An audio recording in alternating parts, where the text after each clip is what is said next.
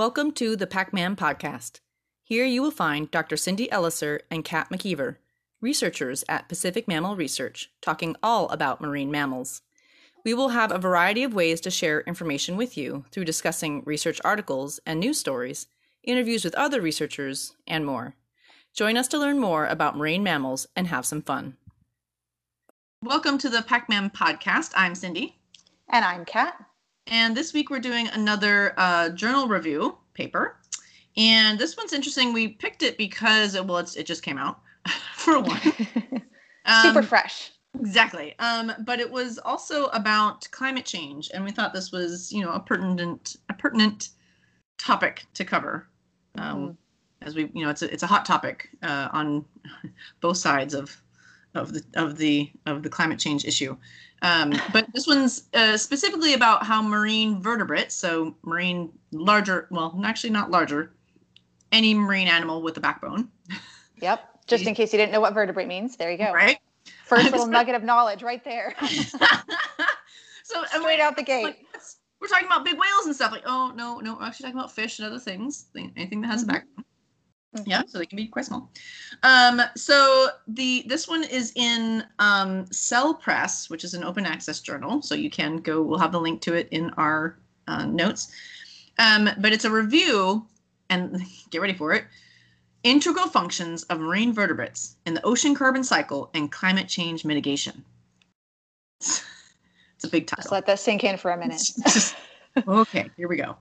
Um, but basically, what we're talking, what they're talking about is is climate change and you know, carbon and carbon um, sequ- sequestering it, you know, uh, uh, trapping it where it's getting released. You know, that whole carbon cycle is where climate change is coming from because more carbon dioxide is in the air, and where that carbon goes um, affects how hot the planet's getting, right? Because carbon mm-hmm. dioxide mm-hmm. is one of those greenhouse gases that blankets the Earth and keeps us toasty, but it may be getting a little bit too hot, like you're wearing your your you have your winter blanket on in the middle of summer, which is right. not good to see. That's a good analogy. Yeah, that's what I always think of in my head.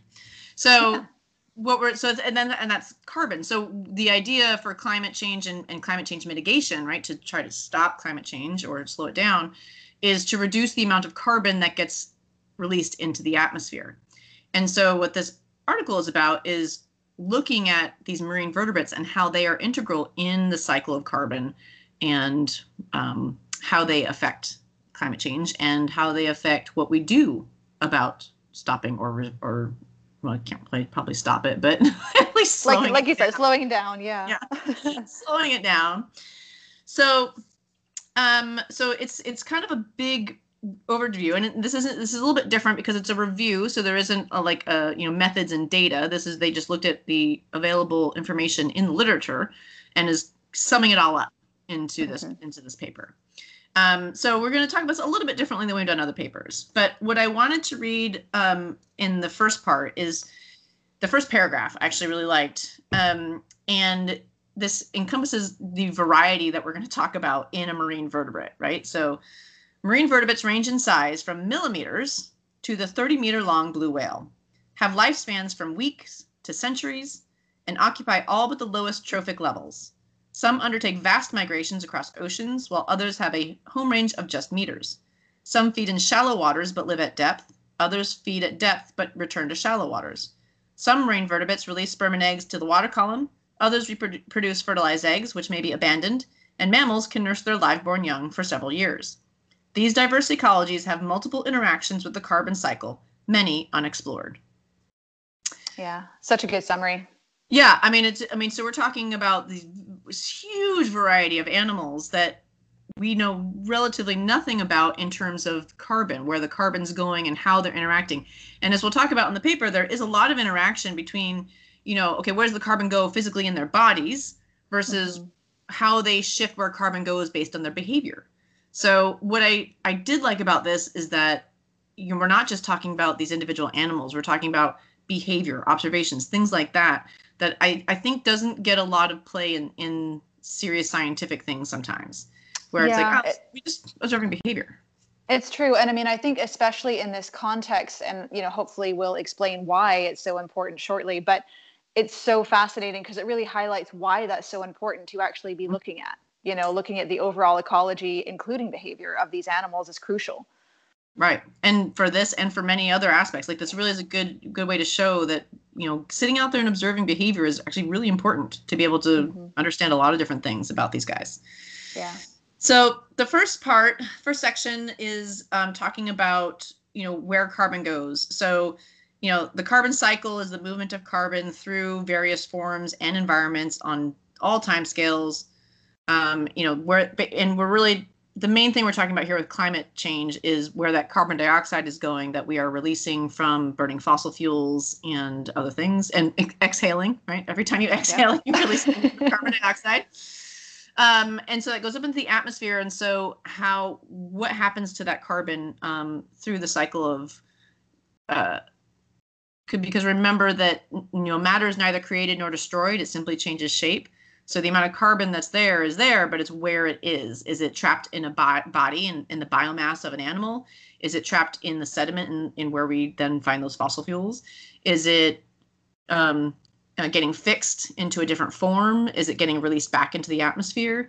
Those are the things that we're talking about and trying to figure out where the carbon is at any given time. Mm-hmm. So you know, just just minor details, really. Little thing.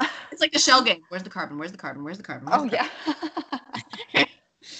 Um, so uh, one thing that the ocean is known for, at least in scientific worlds, is that it is a carbon sink. It is, uh, and what that means is that the carbon comes out of the atmosphere and goes into the ocean, just like water goes into a sink, and can stay there for a fair amount of time. So these carbon sinks are really good in taking some of that carbon out of the atmosphere, you know, reducing that layer of that blanket into something a little bit thinner, hopefully, um, mm-hmm.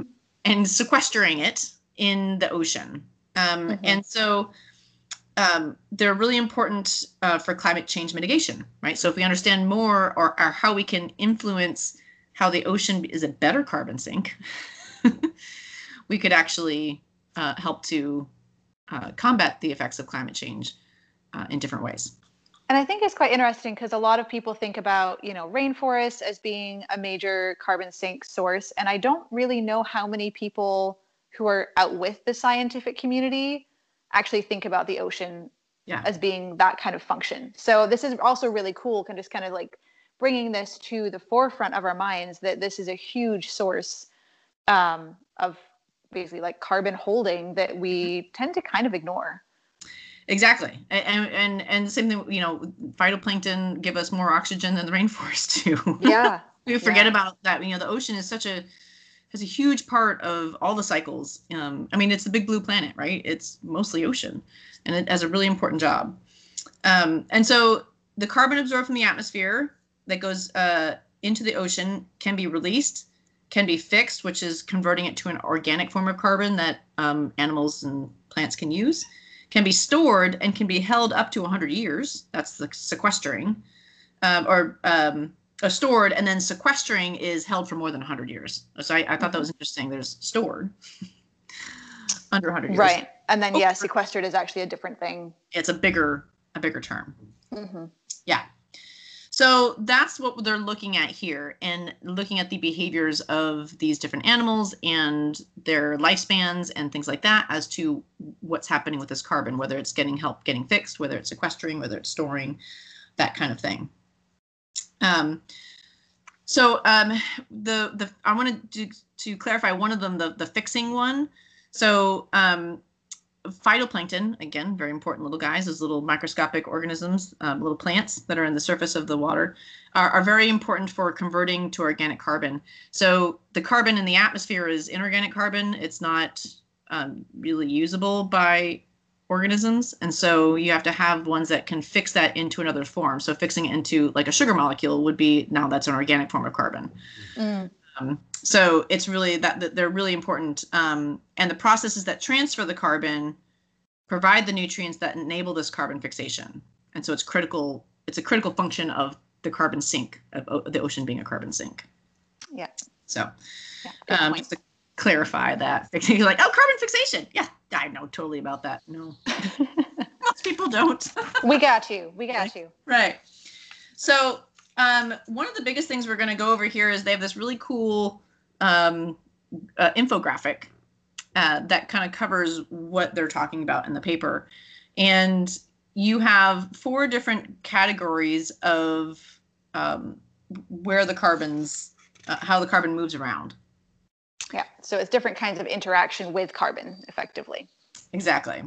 So the first one they they they term functional. So this is like the the functions of your body basically. So there's respiration, right? You breathe carbon dioxide out. So that is a movement of carbon into the gaseous form. Uh, or if you're a fish, gets released into dissolve as a dissolved carbon, uh, carbon dioxide.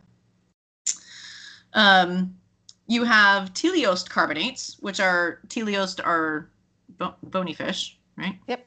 Mm-hmm. Um, that excrete carbonates, so calcium carbonate and magnesium carbonate. Um, so calcium carbonate are what most shells are made up of. So it's very important to a lot of animals.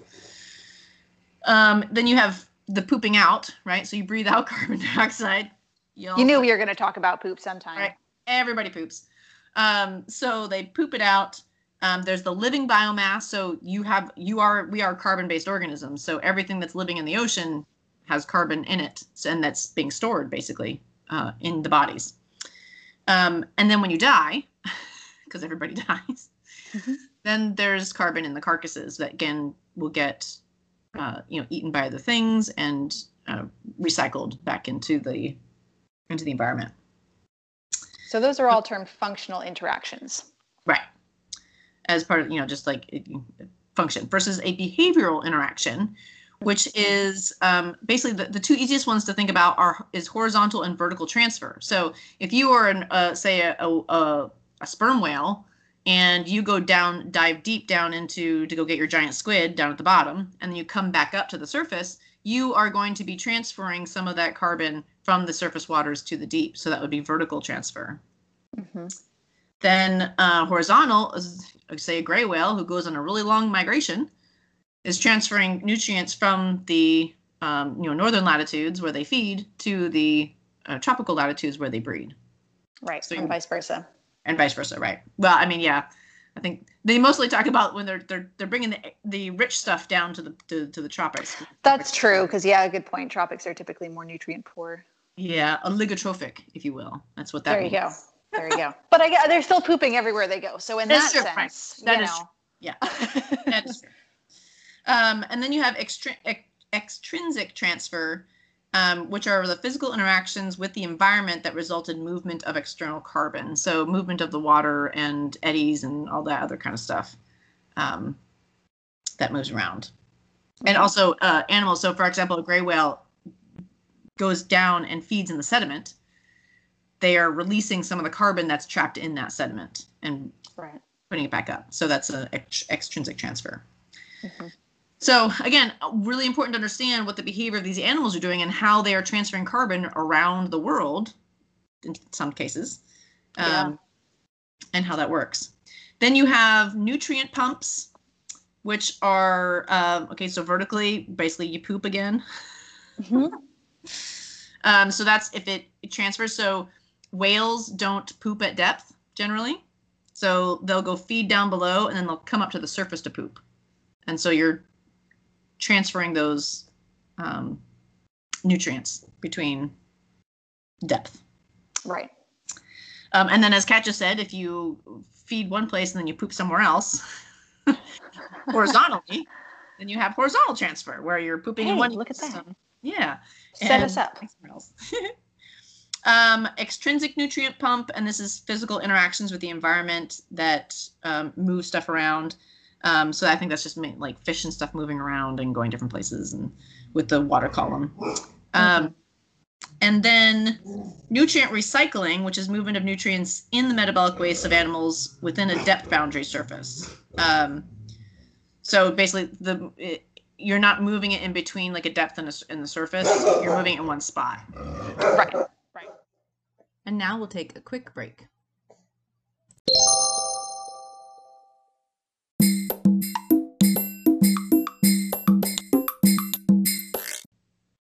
And the last one we talk about is trophic interactions. And so this is basically grazers that eat plant material and predators that eat other animals. Um, predators so, eat the grazers usually. right, usually. but some predators can eat other predators. That is very true. Um, but it, you know, herbivory controls plant communities, and predation controls other animals and other predators, and that's a delicate balance. And we'll talk about that as we as we go into it. Yeah, there are some really neat examples that they had specifically in this review. Yeah, exactly. Um, so what's interesting and, and why they wanted to look at this is that you know we know a lot about um, a lot of biology and ecology of marine vertebrates from you know small things and fish and up to marine mammals but not in relation to how this carbon cycle right so we know their behavior and we know that they go up and down but they haven't calculated what that carbon amount is that they're storing or releasing or transferring Right. um, so you know, how much does uh, is is taken up in the biomass? What if you remove a whole bunch of animals? What does that do with the biomass that that carbon could have been stored there? Um, how how much moves around in the poop? Okay, there's lots of poop in this review. I know. I was like, all of a sudden, I realized we're talking about this a lot. it's true.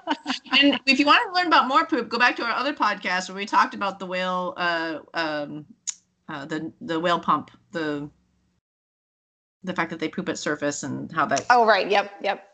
All that. So um, we do have some other episodes about poop as well, if you're interested in that. It's very. It's fascinating. It actually is. um, so let's see. So then, so that was that. And then they had this other um, interesting graphic, but uh, about, you know, for example, in in one organism, where is the carbon going within that? Right. So that um, is so they had nice little this little salmon. They use salmon for whatever reason. Um, the functional carbon interactions of a fish. So this is on the functional carbon. So just just having to do with the individual. Um, and so you have carbon-based food that they eat, and then they have the dissolved inorganic carbon that they release when they exhale, right? Because they're breathing through the water. Um, they have uh, carbon-based biomass inside themselves. right. then so, they like you said, they are a carbon-based animal. right? They're storing some of that uh, for however long they live. And then they may release some of that in gametes or, um, like, for example, them, that would be eggs and sperm they release. Um, they poop out organic carbon again. And it's a teleost fish, a bony fish, so they will actually excrete some of those inorganic carbonates that are very important as well. hmm And then when it dies, then it releases that carbon through its, or it cycles that carbon back into the environment through its carcass um, and through the breakdown of that carcass through other, typically animals and bacteria. Right. And that's why the, I- nature is the biggest recycler, right? Because Mhm. it's it it you don't make new stuff. You just keep shifting that carbon around and around and around into something new. Yeah. So um they s- separated these into the first one we'll talk about is the direct functional um uh, so they have direct interactions and indirect interactions. So direct would be the animals actively involved in whatever interaction you're talking about. The indirect ones is is one you're removed one step from the animal. So a lot of those are um, some more. Uh, uh, what was I gonna say about that? Um, the indirect ones. Um, it's a it, it, it's not directly related with the animal. There's some other step involved before um, a little Right. more complex interaction. Yeah. So the first one is uh, the functional interactions, and what I thought this was really interesting um, is you know the, talking about what we just talked about with the salmon diagram. You know, they're taking in, they're releasing some, they're releasing it through eggs and sperm, they're doing all this stuff, and particularly the biomass of the individual. So they approximated that, um, or not they, but they looked at a, a, a paper that said about 11% of the wet weight of a fish is carbon. And so if you extrapolate that, and they did an example of um, the population of reproductive anchovy in the Bay of Biscay represents a carbon store of 1.33 times 10 to the negative fifth gigatons per year. And so they always do carbon in terms of gigatons because there's a lot of it. Right. Just makes it that much hard to imagine how much they're actually talking about. I know it's one of those things where you get when you get past a billion dollars, hard. like it's not even it's not even real. Like I Right? Yeah. Now it's just numbers. I don't even know. a lot of zeros. hmm Um, but it's a lot of carbon. Let's just put it that way. This is a huge amount of carbon. huge amount of carbon, right? Um, and that herring in the nine fishing areas reported in a certain area stores 6.97 10 to the negative fourth gigatons per year. Um, and so, uh, and they they equated that to um, baleen, uh, uh, similar to the amount of baleen whales that are holding that same biomass. So there's a lot of fish out there holding a lot of carbon. Um, but um, so these populations, just by living, hold a ton of carbon. Right. Multiple so, gigatons, in fact. Right. Of carbon. So, um, what I want you, what we should think about is, well, what what happens in when you remove that much carbon? right if you remove those many that many animals by by fishing and you know we're, we're removing metric tons of fish you know possibly every day i don't know a lot uh, so how does that affect that carbon cycle right and just as we went through with that salmon example you know this is not just about the, biomass. the biomass of the animal this is like you're removing their ability to cycle carbon through in other ways as well exactly exactly yeah um, and so then, you know, they give another example um, about the importance of carcasses. Mm-hmm. So um, carcasses are an important source of energy transfer, but carbon outcomes have not been widely explored.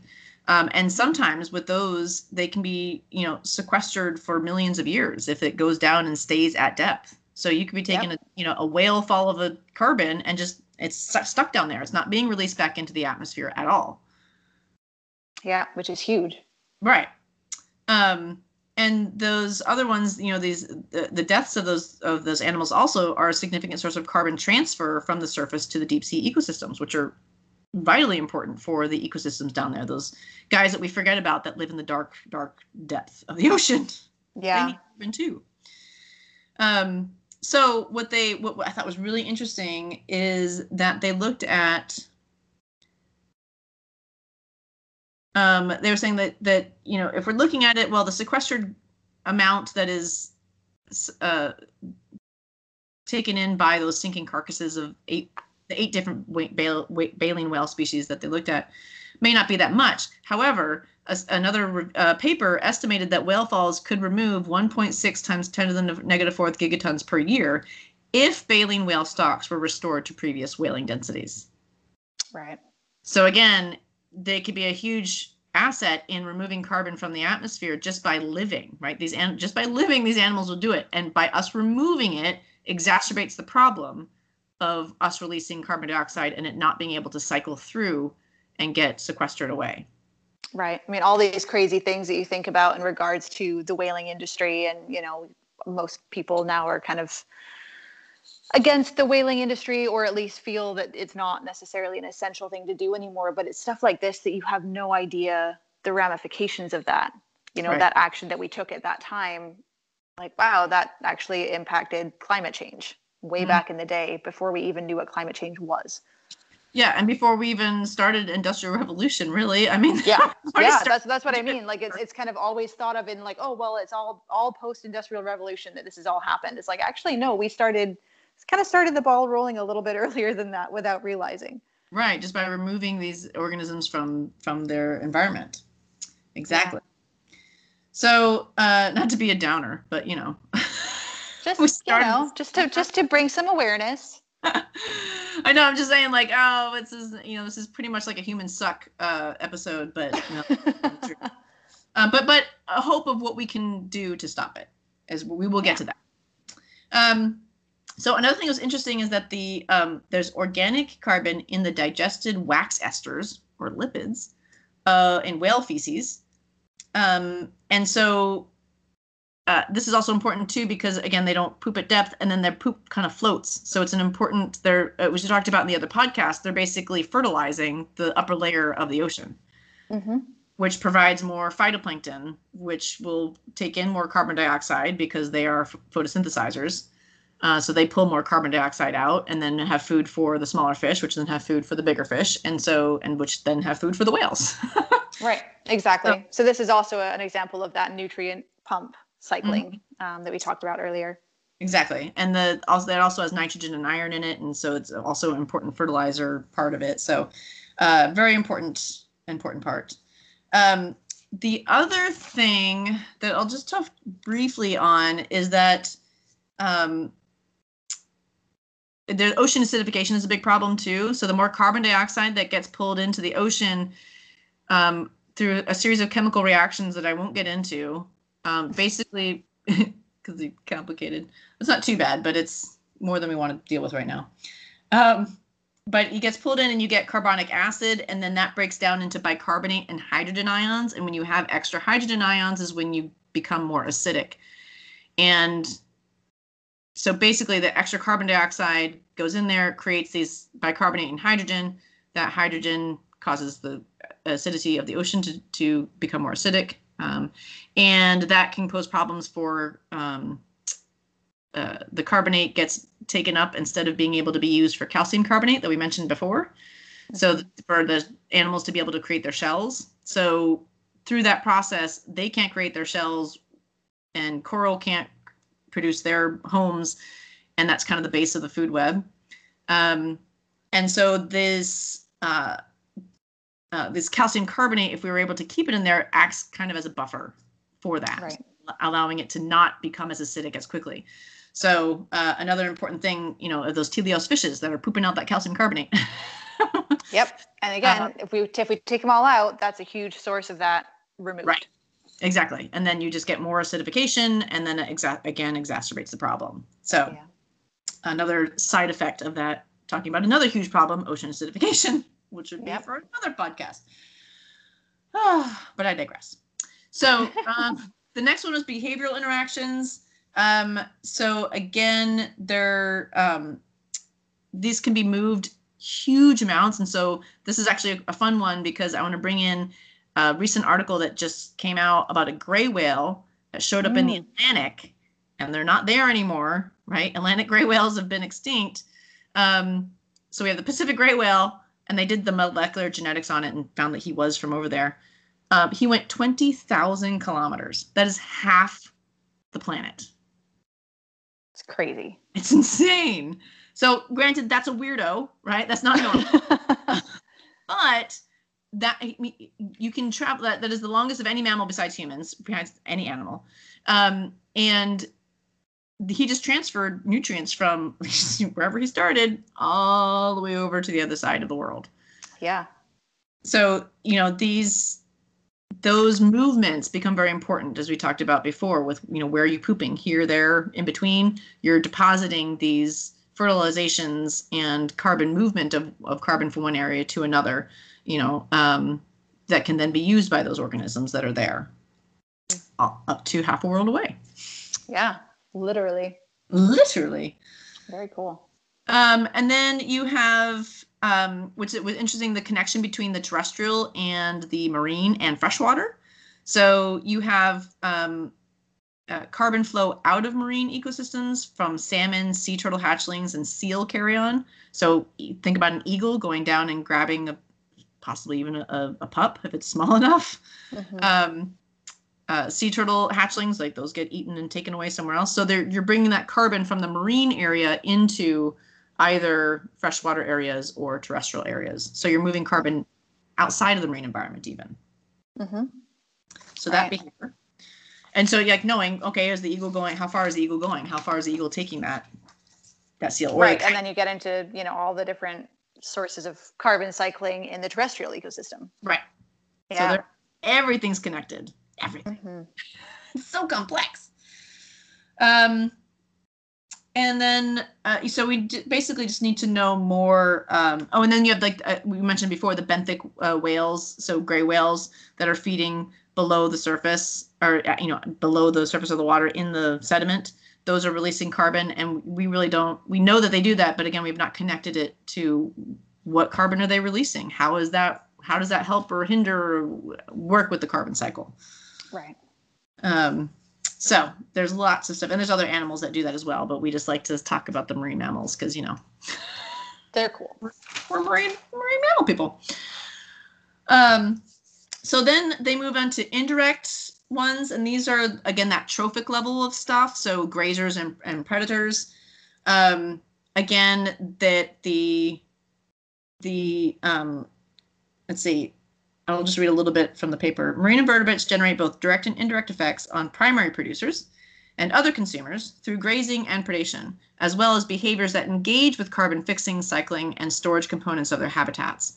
So again, they're managing those populations of plants or animals, um, and those um, uh, you're eat, you know, so you're eating that carbon that's in the plant. You're then modifying that community, that plant community, and that can then affect how much that plant community is taking carbon dioxide in, um, how healthy it is. You know, so it, it's a complex thing because they're eating, they're taking away some plants, so that's going to reduce their ability to t- take in carbon because mm-hmm. they're not mm-hmm. there. but does that grazing help to keep healthy population? Right. And they also gave an example of, for example, like fish eating phytoplankton. Well, if those fish reproduce very rapidly, then, or sorry, the phytoplankton phytoplankton reproduce rapidly, is there really that big of a net effect with the fish eating them or not right. to the carbon cycling? So again, like you said, it's just there's so many complex interactions here that you have to consider, which makes sense as to why nobody's really investigated this because it's mm-hmm. such a huge topic. Well, and then think about like if you mow your lawn, unfortunately, mowing your lawn causes your grass to grow faster because it's like, well, I just got eaten, I gotta grow again. Right. Right. Yeah. So that kind of grazing can can make it happen. You know, make the those populations go up again. Mm-hmm. Um, so they, um, so you know, if you think about you know removing a predator, so for example, removing sharks would then cause overgrazing to happen because say manatees or dugongs that the sharks may eat are now doing better. Yay, dugongs. But then they're eating too much of the, the vegetation. And so then that can crash the that that population and then have you know multiplying effects within the ecosystem. Um, but then you have reduced carbon sequest- sequestering or, or storing. Um, you have stuff being the carbon being released from the sediment that the plants were originally holding in there. Um, Boo dugongs. So, right. So, but again, it's one of those things where this is what those those keystone species that we've talked about um, before, where you know they have a disproportionate effect on the rest of the how the ecosystem works. So you may not see the connection between sharks and seagrass or seaweed or whatever seagrass for them. Um, but it does. It's the same thing as the sea otters and the kelp, right? So sea otters eat sea urchins, sea urchins eat kelp. If you take out the sea otters, sea urchins explode, and then the kelp forests die because it's overgrazed. Right. Um, so, so it's again, it's just all about that balance, you know. Mm-hmm. Well, and again, people don't. I mean, everybody loves the top predators, but they don't think about them and how that top-down control that there really is. We talk about, you know, well, the base of the food web, and if you don't have the base, then everything falls apart. But same can be true from the top, and mm-hmm. I think that's an important thing that's been coming out more often. Mm-hmm. Yeah. About so those are some cool examples. Um, the last section on carbon moving is nutrient pumps. Uh, and so these, again, we talked about the whale poop pump, the whale mm. pump.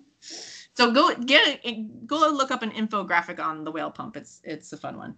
Um, but that can be horizontal and vertical, as we've already talked about. Um, so moving that back and forth. Um, they call the, uh, which I hadn't heard about. I hadn't heard of this one. Um, the what is it? The Great Whale Conveyor Belt. I feel like I had heard that, but not for a really long time. So I think it might have been something that someone mentioned in at university, and I just couldn't like. I, I don't know. It was familiar, but I, I had to go look it up again. yeah. So you have the vertical pump that takes the poop from the from the, the carbon from the depth and then poops it out at the surface, and then you have this horizontal uh, whale conveyor belt where you have these long migrations or these whales, you know, even our orcas up here that don't necessarily migrate, but they go hundreds of miles and they could go 100 miles in a day. Mm-hmm. Um, and then you have your your gray whales and your humpback whales that are going, you know, thousands and hundreds of miles, not thousands of miles, uh, in their migrations. So you know, you're taking those nutrients from the high latitudes that are nutrient rich and taking them to those low latitudes uh, areas, and you know, somewhat vice versa, like we talked about, but mainly that way. Um, there's a really cool example here of, of, on a small scale of fish grunts that hang out at coral reefs and when you they looked at places where there were grunts and where there weren't grunts in the coral system, mm-hmm. and when the grunts were there, the corals grew one and a half times faster. Super cool. Yeah, because the grunts are going out away from the coral, going and feed, and then coming back and pooping on them. Perfect little fertilizer system. Right. They're just growing their own garden. Um, so, but that, I mean, that's a very strong correlation and that's fast. I mean, especially with how slow coral can grow, if we could make them grow faster, that would be amazing. Yeah, and they give the example of some seabirds too, which I thought was really mm. neat. Having oh, grown up in an area where there's a ton of seabirds, and you really don't want to get pooped on because it happens and it's gross. But same idea, you know, just stimulating that primary production on their ecosystems that they're landing on, going to, which oftentimes are a little more remote, simply by pooping. right, so you're getting that pelagic carbon again from where they feed, and then they're pooping it out on land. Mm-hmm. Um, really high nutrients. Mm-hmm. Mm-hmm. Yeah, really I mean, cool. some some places go in and, like bat guano, like you'll go in and, and collect mm-hmm. bat guano because it's got so much nutrients in it. You know, poop poop gets a bad rap. I mean, it's really important. Right. Most of us still use it on our gardens, though. So I think we, we understand. We just don't like to think of it in its yeah. original form, which is fair enough. It's fair enough, but to, to realize how important it is in the, the cycles of nutrients and carbon in particular, too. Mm-hmm. Um, so then we had, oh, again, the resuspension of sediment by gray whales. Um, that release nutrients from the sediment back into that can then be, you know, used by other organisms. So again, that nutrient transfer. Um, and the really important part I thought was here is that it's so these are locally important, right? So for the grunts and the corals, that's locally important. For the where the birds are pooping in that one area in terrestrial, that's kind of locally. But when you combine all those together, it scales up to a global uh, impact. Yeah. It's kind of like the whole concept of, you know, everyone making an individual change overall makes a huge change. Exactly. You know, it's that same concept. Yeah. yeah. Exactly. Um, so the last thing they talked about in the paper was uh, human uh, interactions, right? So we and we kind of touched on this a little bit already. So we'll kind of uh, just kind of go over a, a, few things briefly here as we're ending the our near our time. Um, so you know, talking about fisheries, you know, if we're removing that much biomass and then all the things that are connected to it, how, what is that doing, right? We're removing that much carbon in the first place. And the one thing I wanted to point it out here um, is so we remove that and that's bad enough, right? We're removing that much carbon that's being stored. But what carbon did we burn to get them? What mm-hmm. carbon are we burning to bring them back? What carbon are we burning to process them? To so, send them to wherever they're supposed to go. Right, and then to ship them to all the stores and stuff that we where we eat. So there's much more to that carbon than just removing that biomass or removing it and then we're adding all this extra carbon that those animals can no longer help sequester or store or mm-hmm. fix mm-hmm. or anything. Um, so it's a much larger problem than just removing the biomass. Um, they also, and this was really important too, is that w- when you fish and you overfish, you tend to the populations start to decline, but they also start to decline in size. So this happened with salmon, right? Salmon used to yeah. be able to get huge salmon up here, and they've they've gone down by like more than half, I think, in the size that mm-hmm. they the max size that they've been able to get. Um, and so if you reduce the size, you're again reducing the amount that can be stored. Right. And this is actually a really great point where we said we weren't going to be all doom and gloom, but this is a really great way for you personally to make a difference is to try to buy things that were grown locally that had minimal transportation to get to you. Like that's a really really great way if that's, you know, if you're able to do that in any way, that's a great way to reduce at least some of that process. Right. And just the fact that we can change, we can help climate change by not trying to bioengineer something crazy to fix something, but right. just not keep destroying the environment, right? If we can not do that, if we can not hurt it as much, that in itself will help. Because mm-hmm. if we just let the ecosystem be as it's supposed to, it can help fix itself. Now we've gotten to the point where we probably need to do both. You know, we can't just say like, oh, we don't need to worry about it. We just need to fix the ecosystem. We still need to reduce how much we're releasing. But if we can put our energy into conserving the environment that we have and kind of helping try to restore it back to what it was, it can in itself help the the extra carbon that's in the atmosphere and, and hopefully mitigate climate change some. Yeah. Um, so they also looked at, you know, that there's uh, migration changes and reproductive behavior and range shifts that have happened because of climate change already. We've seen that in marine mammals. We see some warm species going up in cooler waters, some colder water species reducing. You have migrations that are longer or shorter. And again, all of that goes back to the carbon cycle we already talked about, what those behaviors do and how that how that works in the carbon cycle of moving carbon from one place to another. So climate change is affecting that, which will then affect climate change again. Yeah, and also just in terms of the ocean acidification that you already mentioned as well, certain certain species, like Cindy said, are extremely sensitive to even just the small amounts of ocean acidification that are happening currently. Exactly. So that's another thing. Like if you keep perpetuating the problem, that's just going to get worse, and that's going to create a whole nother layer of issue on top of this whole thing already. Exactly.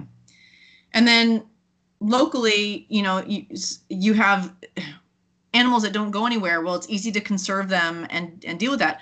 But you have highly mobile species like gray whales that go from, you know, the tropics to the Arctic. How do you protect them all the way along that, where it goes across political boundaries, social boundaries, eh, you know, different states, different countries, international borders? It's very hard to protect them all the way through it, and you have to protect them all the way through it because otherwise if you only protect them in one spot it, does, it that doesn't help right right i mean it helps but not enough yeah um yeah, so we all have tricky. to work together yeah we have to work together as a as a, a larger ecosystem perspective and a global perspective uh, to be able to help these species and then help us uh, fight climate change mm-hmm. Um, so the um, the last kind of point i wanted to bring out was that you know there's the the review for this was only 16 publications because that's all that's been actively documented of this is how much carbon this species will sequester or this poop does or whatever ones they looked at. So 16 publications is not a lot. No. No. In this especially in this day and age.